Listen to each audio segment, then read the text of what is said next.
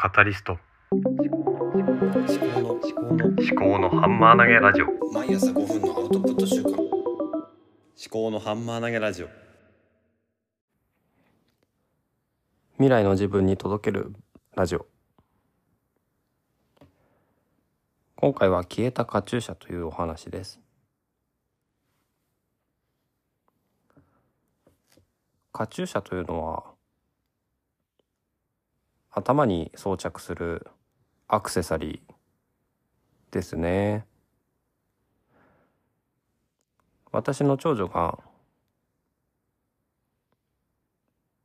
小学校に入ったんですけどもカチューシャをつけたいということでそれはうん小学校に入る前からもね一回何だったかな自分のお小遣いか何かで100均かどこかのお店で結構細いプラスチック製のカチューシャを買ったんですよね。ですごい喜んでたんですけどもそのカチューシャは間もなく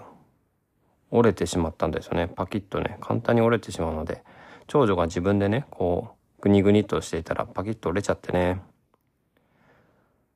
大切に扱わないと折れちゃうよっていうような話をしてでしばらく経ってでそうだな4月の頭くらいにまた、えーカチューシャを買ったんですけどもそれは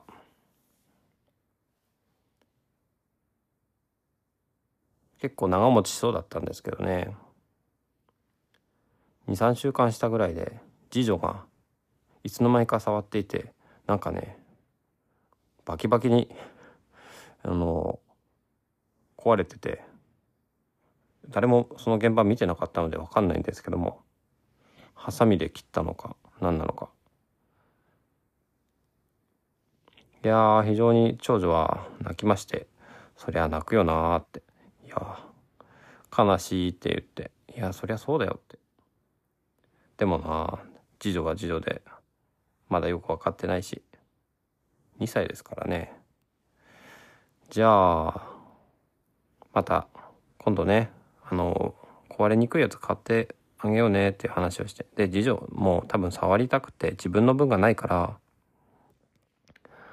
こう興味津々で触っててその間に多分折れてしまったのかなって。で私もちょっとその時次女のことを少し怒ってしまったんですよね。結構次女にも泣かれてしまって。うん。そういう時ってどういうふうに対応すればいいのかなって。ねえニコニコ笑ってたしなめてもな。なんかことの重大さ伝わんないような気が気がするしな。どうすればいいんだろうっていうのは未だにわからないですね。でその後またお店に行ってカチューシャを買ったんですね。今度はヘアバンドみたいな、うん、バン横幅が広いちょっと弾力性のあるカチューシャで。こうなんか布布のお花柄とかそういうのがあってリボンに結んであって、うん、これは口で説明するの難しいけどまあそういうカチューシャです。これは長持ちしていてそれを次女の分もね買ってあげて。まあ喜んでつけたりしてますけども。それがこの間長女の分が行方不明になって1日2日ぐらい。どこに行ったんだっていうことでまあ大騒ぎですよ。またね。でこれ物が消えるっていうのはまあありえないわけでどっかにしまってあるんですけども。どこにも心当たりのあるところになくて。どこだよっていうので調べていたらまああるところに発見されて、まあ、よかったねっていうことで。なんだろうな。この話何も教訓とかないですけどやっぱ子供がね物が見つからないっていうの時って結構なかなか気持ちの整理つかないんだろうなって前にも長男があの仮面ライダーのちょっと小物みたいなバイスタンプっていうのがあってそれが見つからなくてすごく、うん、困った時があってやっぱりすごい大事なもの大事にしているものが見つからないってなると多分、うん、心落ち着かないんだろうなっていうことを